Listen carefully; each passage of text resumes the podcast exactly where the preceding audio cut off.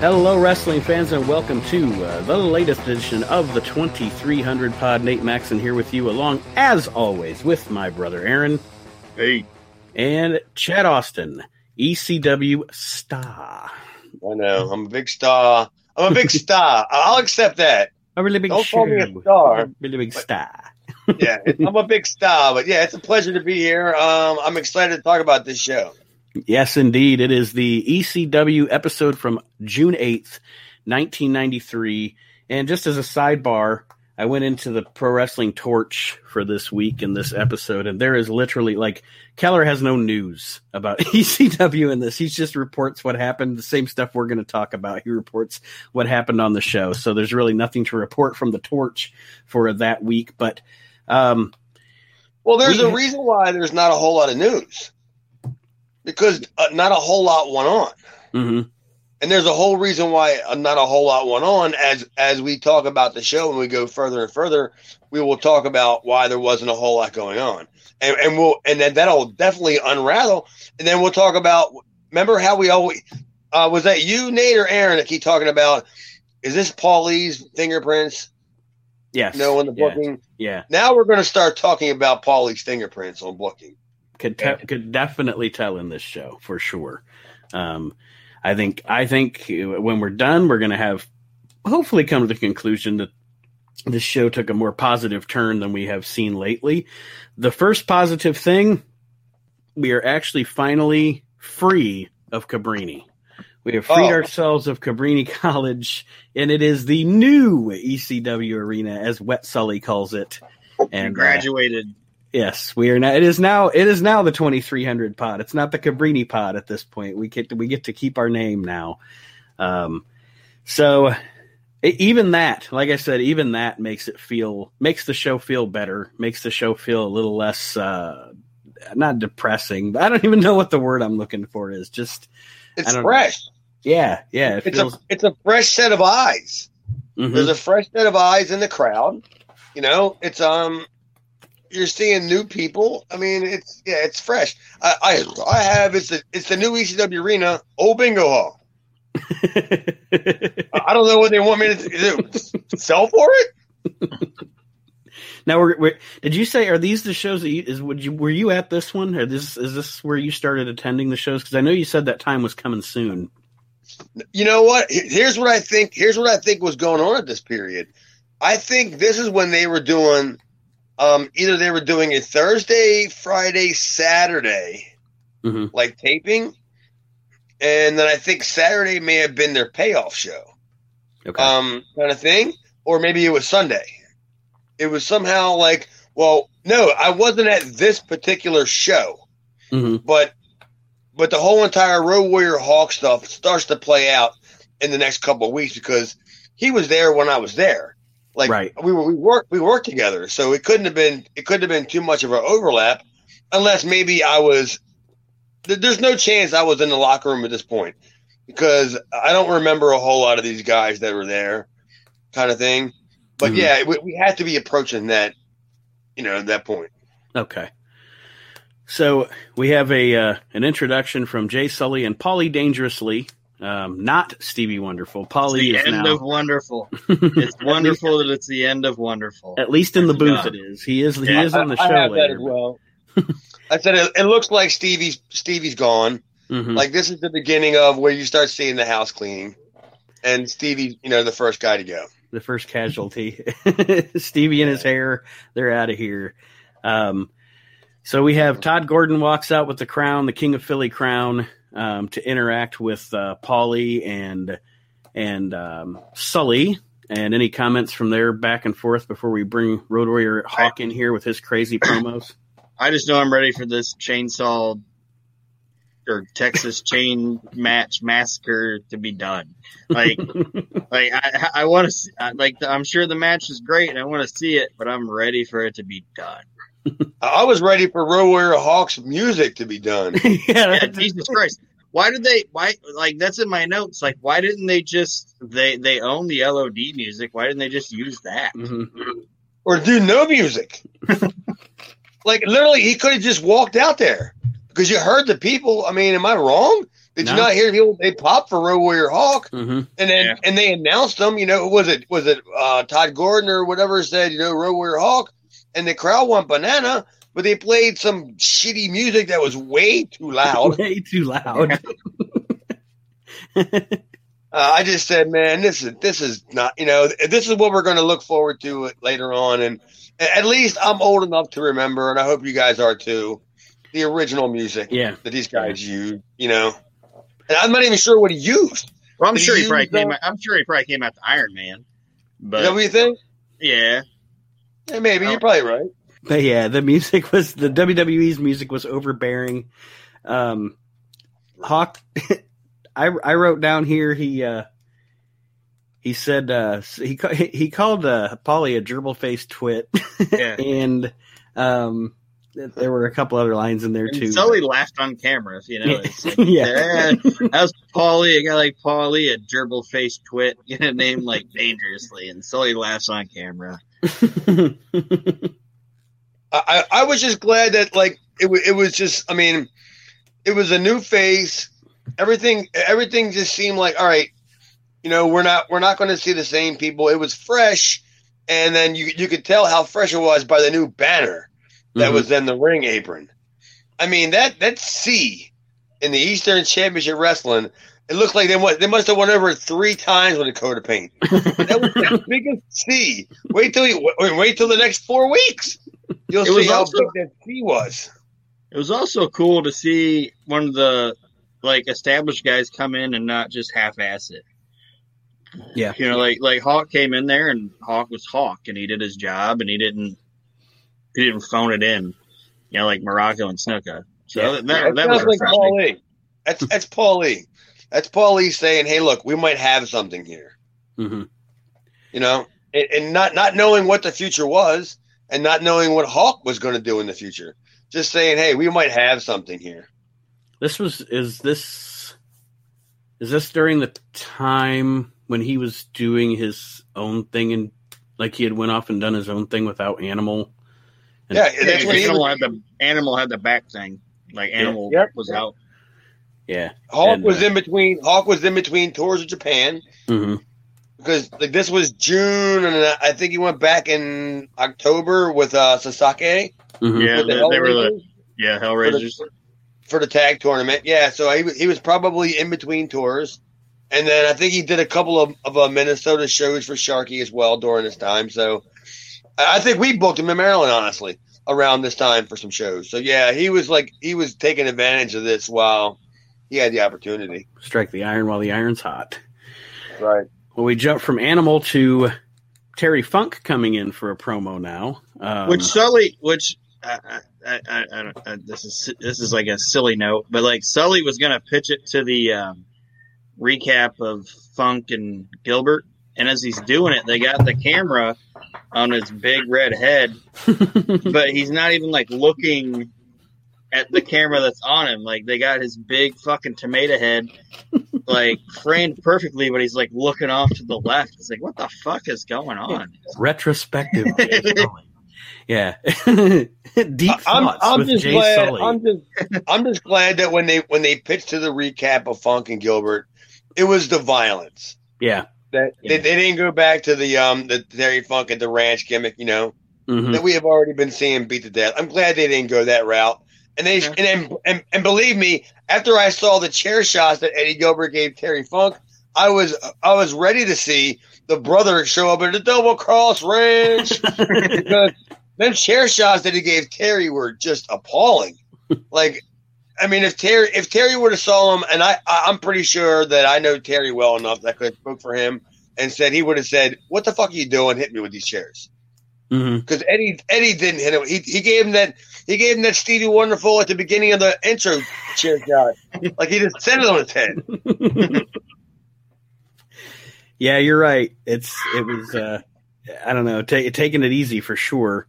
Um Paulie comes back out um and wants to challenge uh, bring out a challenge by the Dark Patriot for Terry Funk for next week. Terry tries to accept a challenge to fight Polly, of course, and Paulie backs off from that. Dark Patriot, of course, is Doug Gilbert, Eddie's brother. Um Yes, he yes he was. But here's one thing I noticed about this. And if I was if I had the pencil and I would have booked this, did Terry Funk wrestle on this show today? No. He no, he didn't. But when he came out to accept Paulie's challenge, what was he wearing? His wrestling shit. Mhm. Yeah. He looked like he was ready to work. And this is supposed to be a week to week show, right? Right. Even though you're taping, you know, four or five weeks ahead of time, why would you have had Terry Funk come out in an outfit, you know, a regular suit, and have Paulie come out and him go like, "Wait a minute, like I don't have my wrestling gear on." you know, let me go in the back and see what I can. No, Terry Funk came out. The only thing he didn't have was the goddamn branding iron. I mean, he was ready to go. I mean, you know, uh, it, it's little things like that. You know, what I mean, that caught my eye, and I was like, "Well, why is he out there dressed like that? Yeah. Yeah. Is he going to work on the? On, is he going to beat up Hervé Renesto? and it's crap like that you almost forgive, I guess, when you're watching WWF at the time because it was so cartoony or whatever. Everybody was always in their tights. But you're right, for a show like this, it would seem much more apropos for him to just, like you said, be dressed in his jeans and and a, you know a t-shirt or or something to that effect. And he comes out smiling, talking to the people like he's glad to be there. And then Paulie shows up and he he says, "I want you to wrestle the Dark Patriot." And then he's like, "I don't know who that is," which it makes complete sense, hmm you know. Even though Terry Funk knows Doug Gilbert, he's just not selling it. And you know, and this is this is what's great about this. Now you start seeing how Eddie Gilbert is. He realizes how much money Todd Todd Gordon may or may not have. hmm As we'll get along, we'll get along further into the show. The Dark Patriot, uh, like I said, is Doug Gilbert. For those of you that don't know, man, me and Aaron used to watch GWF. You know, come home from school every day. Damn, did they have a lot of product anyway? But they were on every day on on ESPN, and the Dark Patriot was uh, was one of the big heels in the GWF, and uh, obviously because his brother is is here in ECW now, this is where he is. So. Um, that's where the gimmick comes from. The funny thing about this to me is that for the ECW audience, there's really no explanation of why the Dark Patriot is the Dark Patriot. You know, in Not GWF, audience. no, at GWF, at least he was the counter to the Patriot. You kind of got why he was there, but Well, I, go ahead. I, I just I just think they did the Dark Patriot things just, I, I, and I haven't watched the episode yet, but I'm sure they do like a mask reveal, like where they get the mask off of him or everything. But they probably knew the audience they were playing towards knew who the Dark Patriot really was. Of course. Yeah. I mean, they're assuming that all these people's parents had jobs and afford cable, and they can watch they can watch ESPN because they're you know because literally Philadelphia was a big market. Like them shows, ninety three, it was still twenty dollars to get in there. Hmm, damn. That's not, that's not a cheap ticket, you know, No, and it was still no. general admission, you know. hmm So, anything else on this uh, funk segment, guys? Before we roll on to our first, I guess you call it a match. I enjoyed it. Yeah, me too. Yeah, I, I thought it was it was what it was. And like like I just said, you know, you could have tweaked it and made it a little more believable and added a little more depth to it. But no, it did. It, it served its purpose. And Paulie did a good job being afraid of Terry. You know, Mhm. like being like the like when Terry first showed up, he ran away, and then he came back and was like, "I got this Dark Patriot thing," and and and and Paulie at first was like, Funk was like, "Oh, you're gonna challenge me," and Paulie's like, "Oh God, no, no way, Yeah, sir. that's do I want to fight you at all?" No, Yeah, like Paulie did really good with with Terry. Yeah, he it, did. Was, it was a good interaction. I liked it. I totally agree. I think Paulie just he he put Terry Funk over because he's the head honcho there, man. He's the number one guy. Mhm. He's going to build that house. You know, Yes, absolutely. Hawk now lays waste to the Samoan Warrior and a guy we've seen for the first time here on the ECW show, Donnie Allen. Um, the well, go ahead, guys. Anything? It, it's a squash match, essentially, folks. Uh, It served its purpose, and it it it worked for me. I think Donnie. I think Donnie was set up. I think at some point Road Warrior Hawk punched or thumbed Donnie Allen in the eye to get him out of the ring so he could take liberties at that big Samoan Warrior guy. Everybody knows if you know Donnie Allen as well as I do, then you know Donnie Allen could clearly handle a guy, you know, the size of Road Warrior Hawk. I mean, he, I think he got railroaded in that match. but but yeah, I mean, uh, honestly, I don't understand why Road Warrior Hawk. Well, I, I guess I kind of do. He was put in a promo match. But why was Donnie a sacrificial lamb in that match? Yeah. he, he could have did that just as a just as much with the Samoa Warrior without Donnie being there, you know? Yeah, put put the Wolfman in there. Samoa Warrior and the Wolfman. Oh Let no, him- the Wolfman's coming up. yeah, yeah, he Jesus. is. But so is everybody on the show because we're just gonna throw Oh, everybody yeah, in. The, are. sir. um, but yeah, and then uh, we get a we get a promo from Hawk who is is very Hawk here talking about uh, Superfly Jimmy Snuka. As a matter of fact, I think he said, He said- I need. he said- He Go ahead, said, Aaron. Hawk says, I don't care about you, Jimmy Snuka, your family, or your pet hamster Fred. Fred. Yeah. he also says I need some fresh meat to beat. I don't remember if that was during the the uh, in the arena promo or during this promo, but he says I need some fresh meat to beat. For a guy as clever enough to come up with like Paul Bearer's actual ring name, like Hawk was, he was he must have been sitting back in the locker room reading a medical dictionary. like what was he telling like Snuka he was gonna do? He was gonna deviate Yeah, his septum. Yeah, he said, I dream of I dream of deviated septums, broken tendons, floating bones, and these are all going to be your nightmare. Jesus. I don't I don't want to hear that It nonsense. was high as fuck. It was. And he also said you will be picking your teeth out of tomorrow's bowel movement. Bowel well. movement. That was Yeah. that was in there I'm too. gonna kick your fucking teeth that that that far down. your- Hawk fucking ruled it on this show, man. It's fucking great. Well, I ain't stopping him. I, I don't So- remember during that promo. One thing I don't remember being there is where that promo took place at, because I never, I never really got a chance to see that backdrop. I don't know where that was from. You know what that backdrop reminds me of? It's not the New same York one. knockout. New Yes, York Knockout. exactly. That's exactly what I was going to say. It reminds me of the backdrop from New York Knockout with Funk and Flair in the I Quit match. Those promos that they did. It, that's what it reminded me of. Was that backdrop? Good observation. I, I don't remember that, but I wonder if Cornette stole the curtain. I mean, I, mean, I wonder if Paul Lee stole the Paul, curtain. yeah, Paulie St- I like that. I'm going to take like, I got this later curtain. I got my Studio 54 apron that's going to be coming up later. and I'm taking the, later, I'm but- taking this phone with me too, sir. Um, now we get an outside uh, Eddie Gilbert outside. I'm assuming outside the studio or outside the ECW arena. There doing a promo outdoors about trying to become the king of Philadelphia. He's obviously he's obviously in this whole thing an homage to Andy Kaufman. It has to be. I don't know. Elaborate. Um, I, I didn't get it, so tell me why. I don't know. just just some of the some of the stuff he does in this and then during commentary when he's commentating with uh with Sully later on he does like a hoo hoo hoo thing and talk about the people of Philadelphia and blah, and it just it, I don't know if it necessarily was a hundred percent intended to be but to me he kind of takes some inspiration in this from the Andy Kaufman King of King of Memphis stuff. Maybe. I mean, Eddie Eddie was always a big fan of Jerry.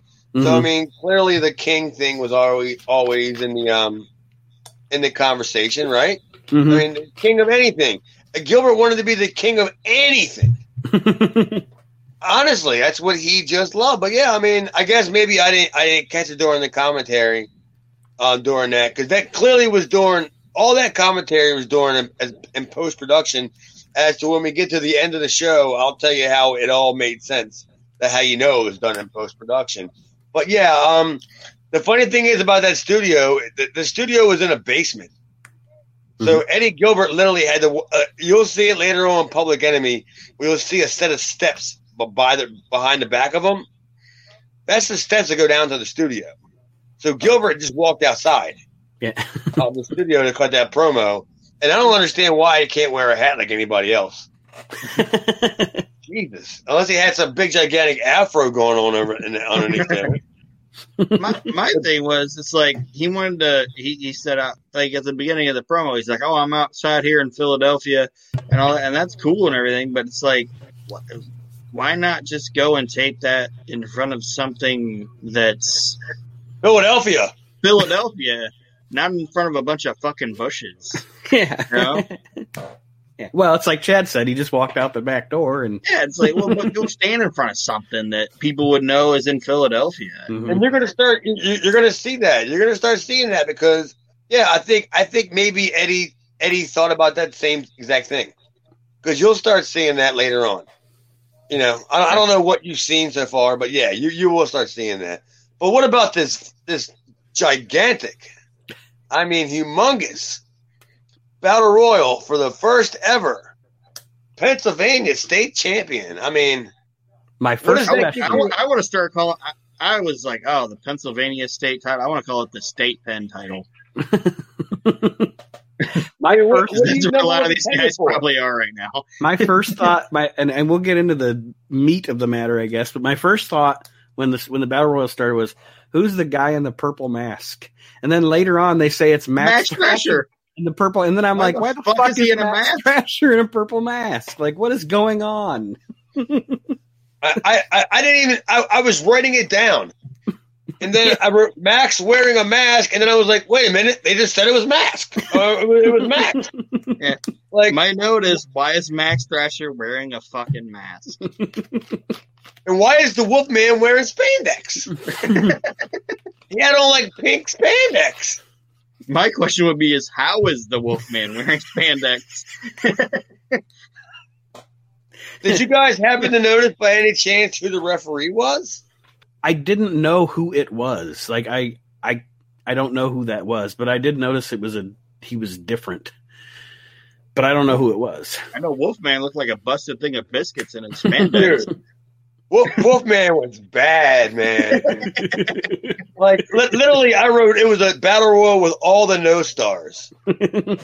Like it was, it, it- you know, why wasn't there Road Warrior Hawk in it? You know why? Because he wasn't going to be the first ever Yeah, Pennsylvania. he, he would have to he, would- yeah, he would have to be eliminated, therefore he's not here's all our Battle here's all our garbage and Tommy Cairo. and Jay and Jay Sully. Well, you know what? I, I I got a different take on that. But um, one thing that, that I didn't like was Jay Sully making note that most of the people that were in the battle royal were in tag teams. Yeah.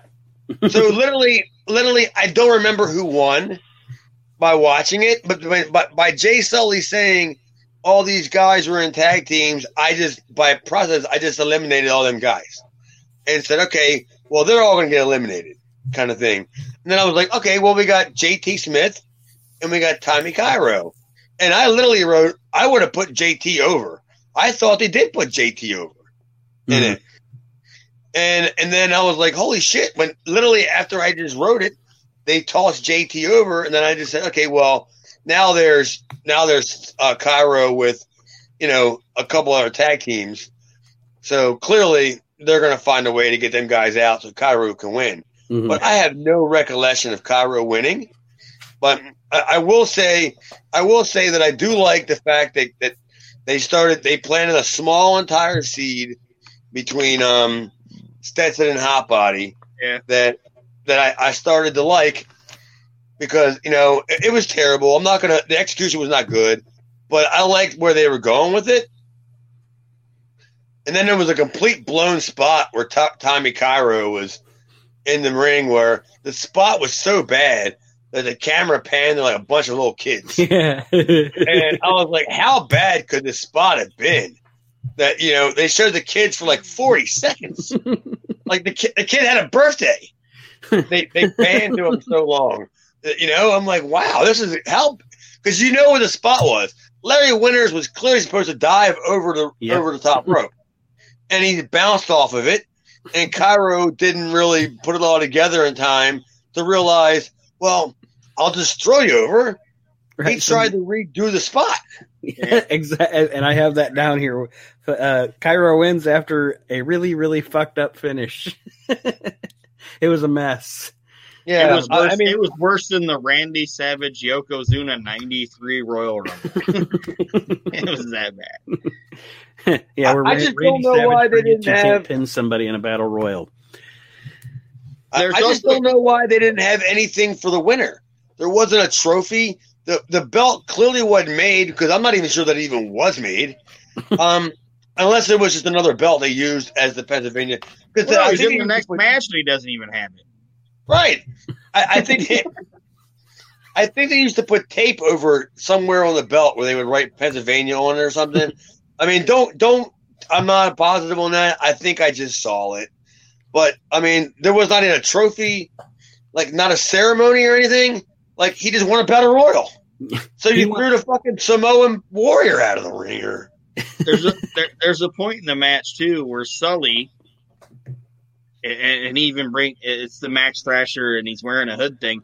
Sully goes, "Oh, there's Max Thrasher wearing the hood, headbutting JT Smith, and it's not even on the screen." and Paulie is obviously commentating with Sully, and he goes, "What are you even talking about? Just talk about what you see on the screen."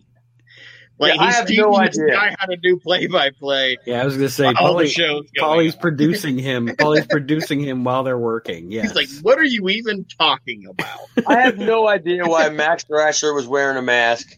Like I saw it as Never soon as the bell rang. I saw the, the skulls on his tights, and I saw Ma- oh, what's Max Thrasher, and then I saw Dudley, and I was like, why is he wearing pink span? Oh, come on. but I did, I do like, I do like the Stetson that came out of this. This is Mhm. the Stetson that I actually got to know when I got up there, and this is this is the Stetson that I think shows a lot more promise than it did being a baby face with Larry Winters.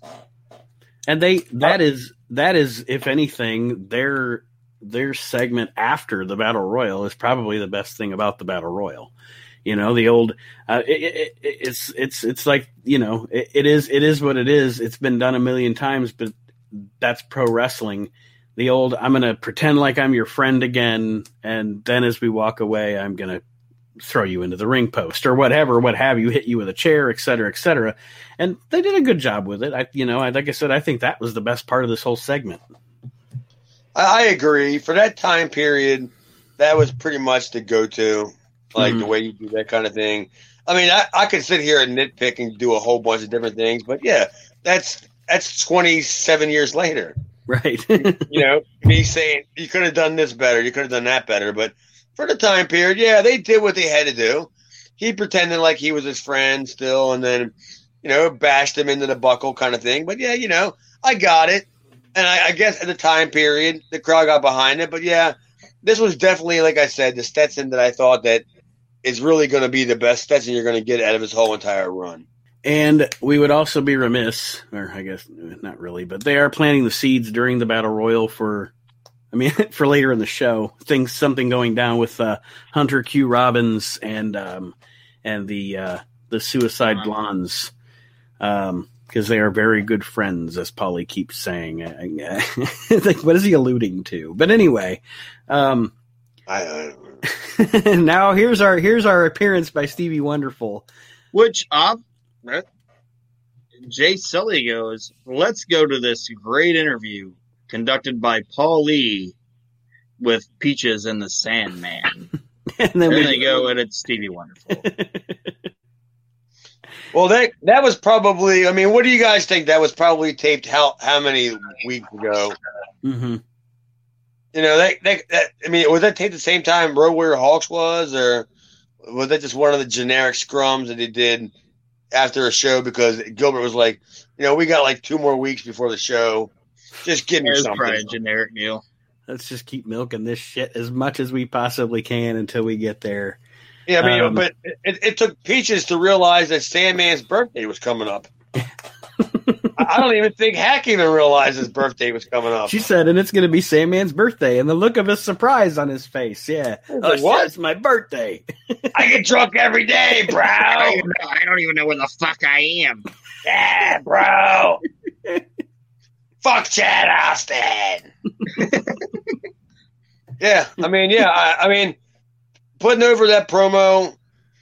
Um, I don't know what to say. Uh, her, her, the best thing they could have done was let Peaches talk and not Tigra. I guess. I, I guess if any of that makes any sense, is that if she's the best out of the two talkers, let her talk. and notice in this let- notice in this week's show, Sully keeps referring to Tigra as terrible Tigra, because that's mm. suppo- that, that's supposed to add something to the character. I guess is the fact that we've added terrible. Well, maybe he saw her work. maybe she worked somewhere before. And he got a hold of a videotape and he goes, "Oh my god, she's terrible." terrible, terrible Tigra." There we go. um, so there's that promo. Sandman essentially, uh, they're talking about the fact that at the Super Summer Sizzler Spectacular, damn it, that's the first time I've gotten it uh, right on the first try. It's awesome. Good job, man. Sandman and Sandman's going to be facing Johnny Johnny Hot. No, no, not Johnny Hotbody. I'm sorry, Rockin' Uh, Rebel in yeah. a no holds barred match, I believe. And Peaches No, and it's a street fight. Street and the only Fight. way Rebel's going to be ready is he has to go to the Bronx at midnight. yeah, yeah, yeah. Like, I, don't get me wrong, pal. I, I'm not a big fan of Rebel or the Sandman, but my money is on if the Wreck Rebel walked down in Harlem, whatever he's wearing, he might stand a better chance than the oh, Sandman yeah. walking down there wearing a wetsuit. A wetsuit. Halfway un- he might get a different response than Rebel might get. You know, I don't. You know, if you feel me, what I'm saying, he might get. You know, he might get the wrong people approaching him about that Sandman wetsuit. coming out coming out in his little tight onesie to Surf City, he's gonna get fucked up. I don't know about fucked up, but he'll get all fur. and Peaches and terrible Tigra are going to be facing off in a match where the uh, the uh, goal is to strip your opponent of all of their clothing. Which nobody wanted to to see. see. no. Nobody wants to see this. Nobody wants to see that fur on Peaches. If, if I was Peaches, I think the angle would have been better if she would have brought out more clothes. Like, you know, instead of taking the clothes off Tigra, like she would have brought out like a wardrobe. yeah. Because there was a wardrobe in the ECW arena. It wasn't it didn't belong to us. It, it belonged to the building because they did they did a bunch of theater shows there. So there was a wardrobe there. But if she brought out this big wardrobe and kept beating her up because she's so ugly, you kept putting clothes on her. I thought that would have been a bigger payoff than seeing her. I don't know, whatever. She had a tattoo on her boobies and stuff. I mean, come on. I, ain't got, I don't have any time for that. and now, oh god, this Bellomo promo. It's he, Pop Up Palomo he challenges Sylvester Stallone. that you know of. That's the only coherent thing in the whole. He says something about the Super Destroyers or Super D, and him put on the mask and a piece of pizza, and I, don't- I don't know. There was all kind of jibber jabber going He on. left it, he left the mask in the arena. I put it on, and he all mad and it dabba dabba dabba dabba. And they they they put a little text on the screen being like, "Did Sal Bellomo just challenge Sylvester Stallone?" Yeah, I wrote I wrote Pop Up Palomo. Like pop up video when you watch the rest watch the movies and he kept putting up stuff. And yeah, because clearly he didn't know what he was saying. He challenged Bellomo and he said something about the kids. He wore the um this is what I, I had to watch it twice. He, he wore the Super Destroyer mask because the kids liked it. And he liked the kids. But I felt so creepy that I turned the volume down and closed the door because I don't want the neighbors here. And I, a grown man saying, I put a mask on because I like the kids. and of the pizza, we got of the pizza and Yeah. kids, and I got of the mask on, and Like I don't need Craig. I don't need Craig Hansen at my house. Yeah, of course. Well, I mean, Bellomo, clearly this is, um, I don't know if Bellomo knows it or not, but yeah, this is about like the beginning of the end. Mhm. And He at least makes it. He, he at least makes it to the Super Summer Sizzler because he's hyped. yeah, he's going to be on. teaming with the Super Destroyers against all Oh, he's three going to be in their members. corner. Well, Oh. didn't we didn't we see a didn't we see a promo for Dick Murdoch right around here too? Yeah, Dick Murdoch's going to fight the Dark Patriot, the Super Summer Sizzler. That I swear it didn't happen. I mean, nobody nobody can tell me that it happened because I haven't talked to anybody that remembers it either. They We'll, say, we'll they see in the future weeks they say if the they return. They say the return to ECW of Dirty Dick Murdoch, even though we have never No, seen it says him. it, it, it just says the returning Dick Murdoch. Oh, okay. I made sure I looked at that. Okay. Yeah, I didn't. Dick, I, Dick didn't last so much longer. He, he didn't live a whole lot longer than that. no, I think he died in what ninety six. Yeah. believe. Yeah, it, yeah. It, wa- it wasn't too much longer than, than that that he died. hmm He had that little he had that little weird run in the WWF, and then he was done. He was in the '95 Rumble, I think, or something like that. Yeah, but anyway, um, I guess we'll come. We'll find out if he's on this show. I've been trying not to read ahead spoilers and stuff, just because I'm trying to to to go in fresh every single week. Um, but yeah, Sal Bellomo ch- challenging Sly Stallone because he stole his name. Which anyway, so now we have our new Pennsylvania state champion Tommy Cairo teaming up with Glenn Osborne against the Suicide Blondes, the ECW Tag Team Champions. And Hunter Q Robbins is now the Suicide Blondes manager. And I put down this was a. I thought the match was decent. I just well, wasn't this the debut of um Sir Christopher Michaels? Yes. yes. Which the funny thing is, um, Hunter calls him Sir Richard Michaels, and then Sully calls him Chris Michaels. So I guess we'll find out oh, which name really? they're going to stick with. Yeah, I noticed that. Um, but I thought the match wasn't bad. I mean, I, I don't know what you guys I, thought. At, at, first, I thought Hunter Q just fucked up when he mm-hmm. called him Sir Richard Michaels. But the more I thought about it, I thought that it was probably Paulie going like, "We can't have two Sir Christophers in the Hollywood Blondes." Right. You know what I mean? And, right. and, I'm probably pretty sure after this, we're gonna probably gonna see that they just dropped the Sir thing. Probably next, like Paulie's probably gonna be like, "This Sir thing's stupid." That's stupid. stupid. Yeah. Well, I think what you're gonna see after this, they're gonna drop the whole Christopher Michaels thing. because I don't think he's I don't think he's got legs for this whole entire promotion either. No. I, I, don't know, but I'm I I think that when I started, it was his last show because I do remember running across him in the locker room and being like, "Wow, I saw you on TV." Well, see you later, man. I mean, hey, you know, I was like, you know, nice to nice to meet you. Uh, goodbye. Sorry, dude. I, I didn't realize you were on your way out of here. And and watching you know, this match, watching this match. Sorry, not to cut you off, Chad, but like, uh, unless fucking Tommy and and Candido are in there, the entire match I thought was like just a half step or a step behind. Like like when Chris when Chris is in there with with Glenn Osborne, it's just like they're like stumbling over each other. Yeah, there, there, there's a certain point where when when you get like guys at that level, which is nothing against them. It's just it is what it is. We were all at that level at some point. When you get like four guys in the ring and you're doing like a schmoz like that, it's hard to like. A lot of guys just feel like obligated to throw the guy into the ropes. You know what I mean?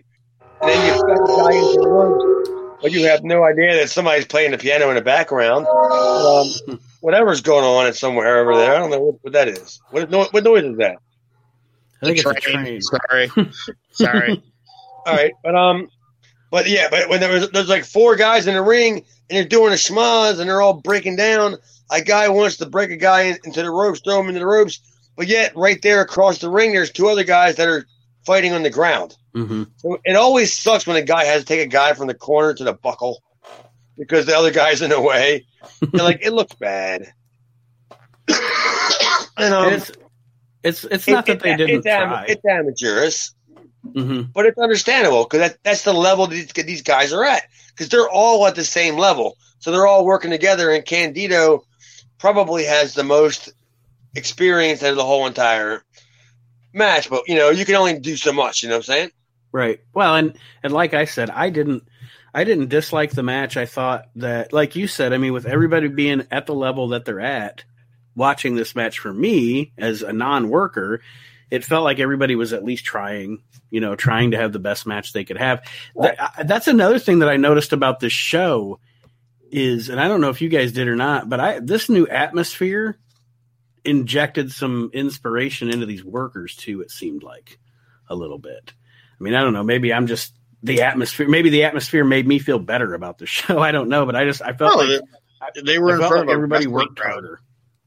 Yeah, I, I, agree. I mean, it could be because I mean, I I don't have a definite explanation, but it could be because a lot of these guys that are on this show now that were on the Cabrini shows got to sit home and watch the Cabrini mm-hmm. shows.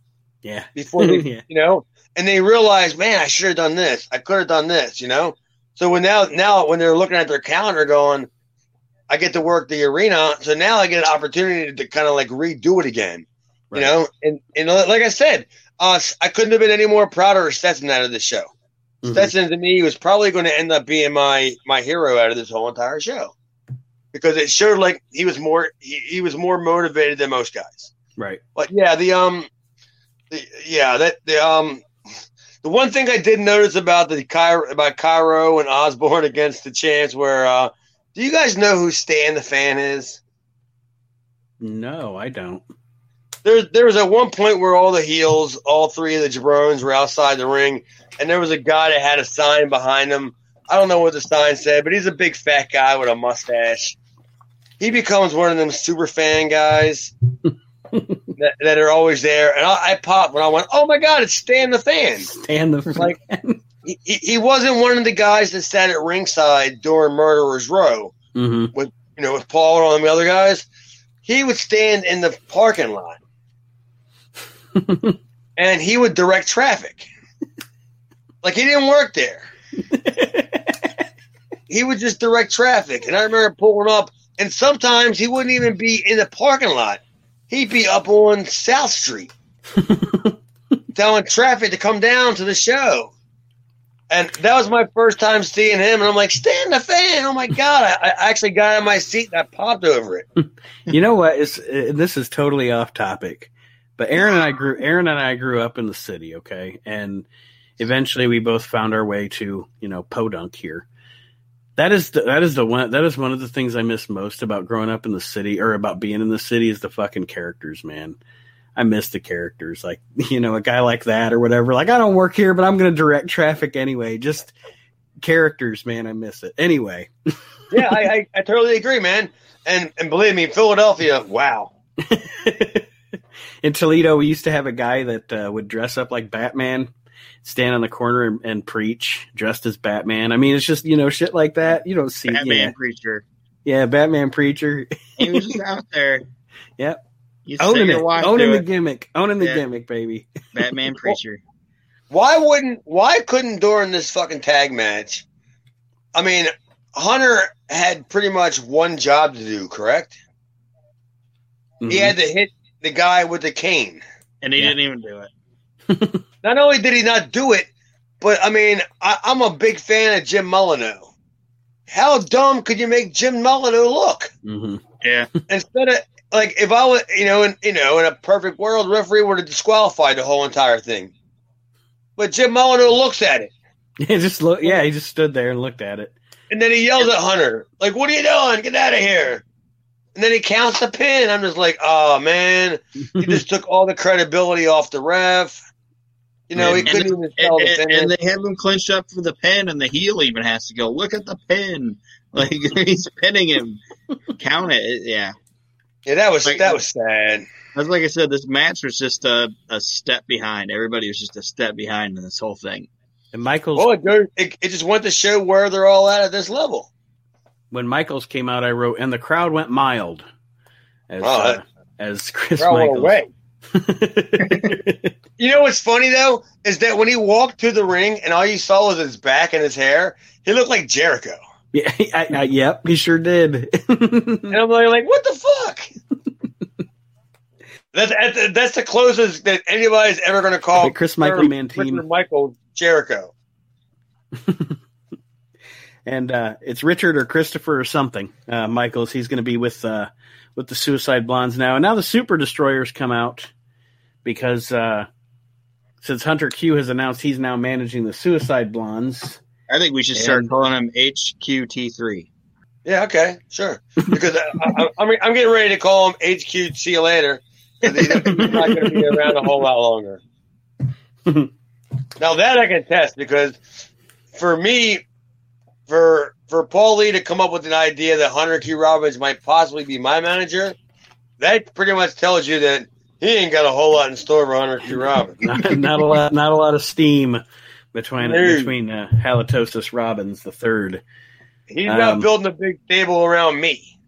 well, the Super Destroyers come out here because I don't know why anybody'd be sad to lose this manager, but they're upset that they're losing this Jay Brown as their manager. Well, that was um that was clearly AJ that was doing the um the talking there. Mhm. That that that I knew do know, and that that that whole entire talking was just god damn. I mean, I don't want to say it was bad, but there was It wa- nothing like emo. He- Go ahead. no, I was gonna say he talked for like four and a half minutes and didn't say anything. Uh, That Nothing was the biggest. emotional. Yeah, no. And they he said they were the champs for two and a half years. Two and a half years. Jesus Christ. These fucking people had to sit through the Super D's as the tag team champions for two and a half fucking Well, I mean, let's be honest. If you work once a month or once every two months, And were you they the? defend- It's like my we've other been question champs. is, We've been champs for two and a half years. We defended these belts seven times. yeah. We're the best. My other question is, I don't think Eastern Championship Wrestling had been around for two and a half years. So were they the champions in TWA or something before this? Probably. Probably. Um, it would have been, you know, that would have been what ninety one. Yeah. So that would have been in conjunction with uh, UIW, which would have been a Baltimore company, and possibly, you know, like whatever the other one. Would you say TWN? Yeah. The Joel Goodhart deal. Sorry. No- something similar to that. I, I Mhm. don't want to say Joel Goodhart wasn't involved, but yeah, it could have been name only. hmm That makes sense to me. But that that brawl they got into with with all them guys, that was bad. It was weird. like the whole thing was weird. I, Then the I brawl mean, it, ended. it was bad, but after they bumped, after they threw um um Jarano and the other two guys out of the ring, like I I was actually shocked at the pop that the Super Destroyers got. Like, And- did, and you, it- did you notice it? Mhm. Yeah, and and they fucked it all up because at the end of it, they had a they had a, a shitty brawl, but people were into it. And then they're like, "Oh, let's bring everybody else back out that just powdered out, and let's set up this match for next week." Like they should have just ended it when the brawl fucking ended. Yeah, right. They, they should have been back to back. Be like, come on, you know, while the crowd's all you know getting behind them. But no, they had to. I don't. Whatever. But it's it's ninety three. You know what I mean? You live and you learn. I guess. You know. And they're I mean, gonna learn. I, I'm, I'm, I'm sure I could put bad matches of me on TV and you we can just groove on it. and then the man, okay, this, this thing was just so long and convoluted that so by the end of it, essentially, Todd Gordon has awarded the Super Destroyers a cha- tag team championship match for next week, I believe. They're setting up a lot for next. I mean, I get confused sometimes during the show because they're talking about the big show coming up, but they're also setting stuff up for next week. So I get. Well, according according to the TV time frame, that's in a week and a half. mhm. So yeah, I mean they're they're doing right by the timestamps of when this show airs. So yeah, this is airing on the eighth. So what is it, the sixteenth and the nineteenth? So yeah, a week and a half. Like and and Todd's yelling, "This is the People's Federation." really? Well, what peoples? you There's people. like seventy of them the out people- there. The people are clamoring for the Super D's versus the Suicide Blondes. I would hate to be at Todd's jewelry store and get the mail bags that he must receive every day with the letters, you know, and the cards and all, wanting like the Super D's to get their It's rematch. It's like Bobby Heenan said. I'm getting so much uh, fan mail. My my uh, postman in Hu- Beverly Hills is hunchbacked. Yeah, Yeah. rough. All right. So now we are moving on to the main event of this show. It is the rematch. The rematch everybody wants to see. The Sandman against our cumbersome champion Don Muraco. Joined in progress. Joined in progress. We got to see that. That's what I wrote. JIP, join in progress. Uh, I that mean, I, I don't know if you two, if you two guys noticed it. I don't know why my audio is so down, but I can barely hear you. But um, it was joined in progress. But did Muraco seem a little bit more motivated Yes. tonight than he did last week, guys? Yes, absolutely. That's exactly what I, I have note here. It looks like Muraco gives a shit in this match. It, it seemed like somebody explained to him, "This is where we're going. This is what we're doing." This isn't a this isn't a uh, shitty little. Or, I mean, it is a little indie, but you know what I mean. We actually had plans for this promotion, and yeah, I mean, he seemed a lot more invested in this match. Yeah, I, I totally agree. in the past couple of weeks. Paulie probably threw him a couple extra whoppers. Here's some whoppers, buddy. You want these whoppers? Have a good match with the Sandman. It's all coming down right here with some whoppers. Yeah, I mean, they, I, I, I, um, I definitely like their exchanges and punches. hmm I like the fact that Sandman was a southpaw and Muraco. I, I've always liked how Muraco punched. He always had that good punch, and then he would always wait for the punch and back in response, and then he would sell it. You know. Yeah. Yeah. And then Sandman being a left-handed guy, it made the punt. It made the whole entire fight sequence seem that much more realistic to me. I also like the fact that Eddie was on play by play because, like, we were talking about the the Texas Chainsaw Match massacre or whatever. It's it was like a lot of Terry talking about it, but you didn't hear anything from Eddie. And now we it's like we're a week away, and now we're at least finally hearing something from the other side of it and hearing a, hearing from Eddie Gilbert. Uh, Yeah. and I thought Gilbert did a really good job. Um, Yeah, it gives it, the doing commentary gives Eddie the chance to cut quote unquote cut the promo and hype Yeah. the match. Yeah. Well, here's something that I don't know if you two even understood or not, or even caught it, but it's um, this to me was a Paul Lee thing because if you if you noticed, didn't three quarters of the show Paul Lee do commentary? Yes. Who came to the ring with Muraco? Paulie did. Didn't Paul Lee before that match say, "I'm going to go to the locker room and get Eddie, the, the King himself, to do commentary for you for this next match"? hmm You know why he did? Because Because he went- somebody realized that Paul Heyman was doing commentary during a Paul Heyman match.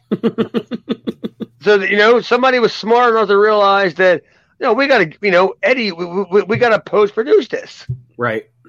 You know, I mean, because that to me, was I, I I laughed. I actually laughed when I saw that going, I am so glad that somebody caught that. Because you know, what was I going to do watching a match, watching Paul Lee at ringside, and he's making fun of Jay Sulli. Yeah. And like, thank God they didn't bring Stevie Wonderful back out. No, I think we're. I think this is going to be the. This is going to be it for Steve because I, I really don't have too many memories of interaction with Stevie Wonderful, if I Mhm. have any. Because you know, at this point, when I'm coming in, none of these guys really made any difference to me. Like I didn't know them. They weren't. A, Mhm. They weren't going to be a positive or a negative to me. So I just stayed to myself. So I, I just think I waited. You know, The like for, for my chance. the one the one crack here that I thought was fun. I mean, there were a lot. Eddie had a lot of good lines here, but the one crack that stuck out at me was Sully says something about get Sandman getting a nice new wetsuit, and and Eddie says, "Yeah, he stretched the other one out." Oh, is that what he said? yeah, he said he stretched the other one out. He had to get it. Oh, I, I heard the comment about the new wetsuit, and then Gilbert made a comment, and then I heard something. something. I said, no, I didn't hear what he said.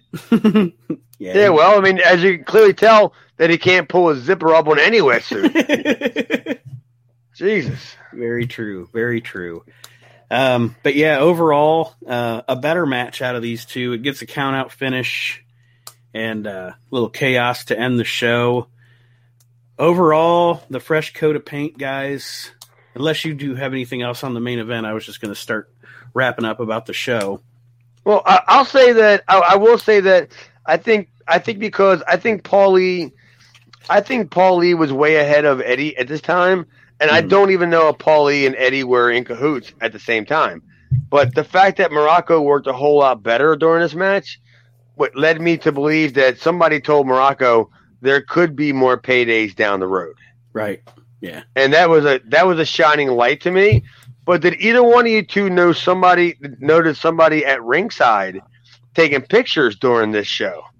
Now, now that you're getting ready to wrap it up, I, I noticed someone at ringside take, taking pictures at one point, yes, but I didn't know. I only saw I only saw from them from behind. I don't know if there was a time where they were actually got their face, but I saw someone from behind taking pictures. well, it, there, it was George Napolitano. Okay, and that that led to me that led me to believe that he was probably there because of Road Warrior Hawk, because of his All Japan. I mean, uh, because of his New Japan ties, and and then ECW was starting to get a little bit of um, you know, get, get a little, bit, of tread. play. Yeah. Mhm. Yeah, and they were starting to build little things, and they they. I, I I don't remember. I mean, I can't. I could probably go back and look at my archives at the magazines, but they're probably starting to get a little more pressed during around this time. And George Napolitano, in my opinion, if you can't have Bill Apter, who's better? Well, And that, and that, that that to me is a great sign. mhm. I mean, you're going in the right direction when you start getting world world you know worldwide acclaimed photographers from the wrestling magazines. You know, at your Yeah. little small shows. Yep, they're definitely Which I don't want to say small traction. shows like that, but you know what I mean. Yeah, yeah, for sure. Um, yeah, that definitely shows that they're getting some traction. But yeah, I didn't know that was him. Like I said, I I remembered seeing a photographer on the on our side, on the camera side of the uh, of the ring, the back of their head, but I didn't ever remember seeing a face. Um, so that's cool info to have. Um, Yeah, I, I noticed George when after they had like the double count out thing, mhm. and then Muraco was on one side where the hard cam was, and then you see George he was kneeling, okay, you know, b- below the apron. That, that's when I called him. But yeah, you're, you're right. He was probably there the whole entire time. I just didn't catch him. So overall, out of five. I gave this show a 2.7. I know. It's a little creep up from the 2.5s I've been giving the shows. And I give it a 2.7 because of the fresh coat of paint, because it felt fresher. There's, you know, the like we were talking about the veterans, the veterans have some more a little more exuberance to them. The whole show feels like it's starting pieces or pieces of the puzzle are starting to fall into place. Fair? I I gave it a 3 Mm-hmm. honestly did, and I I just enjoyed the show. There wasn't um, a lot of wasted time like there had been on the other shows or filler bullshit, and I just it, it clipped along really good, and there wasn't anything terrible or unbearable watching this show. I just thought I, I out of everything we've watched. This is this is actually the best ECW hardcore TV that we've watched since we started. Jesus, that's saying a lot then. Yeah. I mean, really? I mean, I went to the dumpster and I found the best used tire in the whole entire lot. Is that? Yeah, yeah. I, I get what you're saying, Aaron. Yeah, but God, after two months of the Cabrini College, I'll take anything. Anything. yep, yep, yep. And if I had to give it my grade, I mean, it's gonna sound, it's gonna sound bad, but I'm gonna give it like, you know, Nate, you the one that said what, two point seven? Two point seven. I've been giving. Well, if, we're, if we're gonna go, if we're gonna go at that rate, I'm gonna give it a, I'm gonna give it a one point nine. okay, and- almost to a two, baby. Yeah, but see, that to me is because they're doing a whole lot of what's called resetting. Mm-hmm. Like they're they're starting to they're starting to reinvent the new characters and new angles, and you're not going to build the, these guys overnight. Right. So it, it was a, it was a good show in the sense that yeah, we're starting to see where they want to go. mm-hmm. Now it's where they're going to take us when they get us there. So yeah, it was a great start, but the action to me, you know, it, it wasn't enough, you know, to give it a bit a better grade. Everything else was fantastic, like you know the promos, the angles, the pop up Bellomo, all that stuff. Every everything was going in the right direction. So that's why we were talking earlier, guys. When I said I still never said it was good, Mm-hmm. you know, and you guys said, you know what I meant? Like, that's what I meant. Because they're going in the right direction, but they didn't give me enough to say it was good. But yeah, I like where they're going. So, I mean, you know, you know, at, at the best, you could, you could probably twist my arm and I can give it a two. But, you know, but that, that's a, that's good compared to what we've been seeing. and I thought the and and I, I just think the crowd helped a lot too. Like that, it was it was a wrestling crowd, if that makes sense. Like Oh, it's going to start being more of a wrestling crowd as we get when, along on when these they were shows. at Cabrini, it was like mom and dad took like their five kids to the show and whatever. But these were guys, these were people that wanted to go out and watch wrestling. You know what I mean? Yep. It was like four dudes.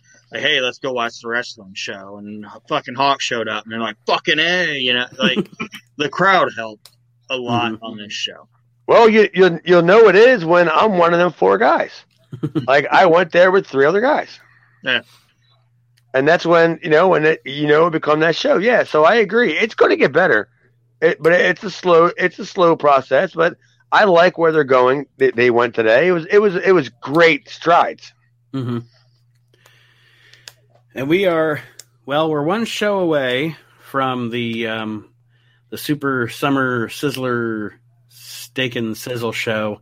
Uh, we got to get through next week's show, which is going to have feature Road Warrior Hawk challenging Jimmy Superfly Snuka for the ECW title, and Terry Funk against the Dark Patriot, and Hot Stuff Eddie Gilbert in a chain match. That's the listing on the WWE Network. We'll be watching that next week from June 15th, and then after that, we will be watching the Super Summer Sizzler, Sizzler Spectacular. I think I know who Eddie Gilbert had the chain match against. I for I I don't. I forget, and I'm. Oh I'm, boy, you guys! Hernando gonna, Benefacto. I, am not going to tell you. I'm not going to tell you. I but I I do believe. Benefacto. I do believe I was in attendance for this. Cool. because I remember going, "Oh my God, it's Herbie."